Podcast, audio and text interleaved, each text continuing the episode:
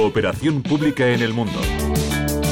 Un espacio en colaboración con la FIAP, la entidad de la cooperación española que conecta el talento público de las instituciones. El objetivo, mejorar los sistemas públicos para las personas y el planeta. Hola, mamá. Mi teléfono está roto. Este es mi teléfono nuevo. Guárdalo y mándame un WhatsApp, por favor. En los últimos meses se ha escuchado mucho esto e incluso es posible que tú o alguien cercano a ti hayáis recibido algún mensaje así. Es una estafa. Así es, Charo, y es que las nuevas tecnologías han traído consigo muchos avances, pero los delincuentes también se ponen al día para ciberdelinquir, es decir, cometer delitos a través de métodos informáticos, internet o de las redes virtuales. Y es que desde 2021 el número de víctimas se ha multiplicado por 17, pasando de 6 a 97 víctimas por hora, y las pérdidas financieras son casi 400 veces mayores. Y no solo eso, en España la cibercriminalidad representa más del 15% de los delitos penales. En 2021 se registraron en España más de 300.000 delitos informáticos, de los cuales más del 80% eran estafas.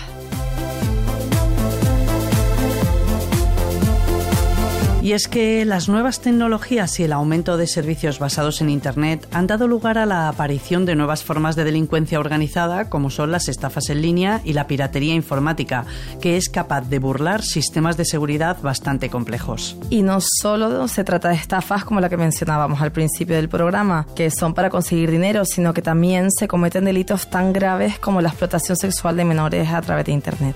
Efectivamente, Magdalena, muchas actividades de trata de seres humanos y otros tipos de tráficos ilegales, por muy increíble que parezca, también se realizan en línea, generando grandes beneficios económicos y, por supuesto, una gran preocupación entre las autoridades. Otros temas tan importantes como el acoso escolar mm, fuera de las escuelas también se hace a través de lo que se denomina violencia digital.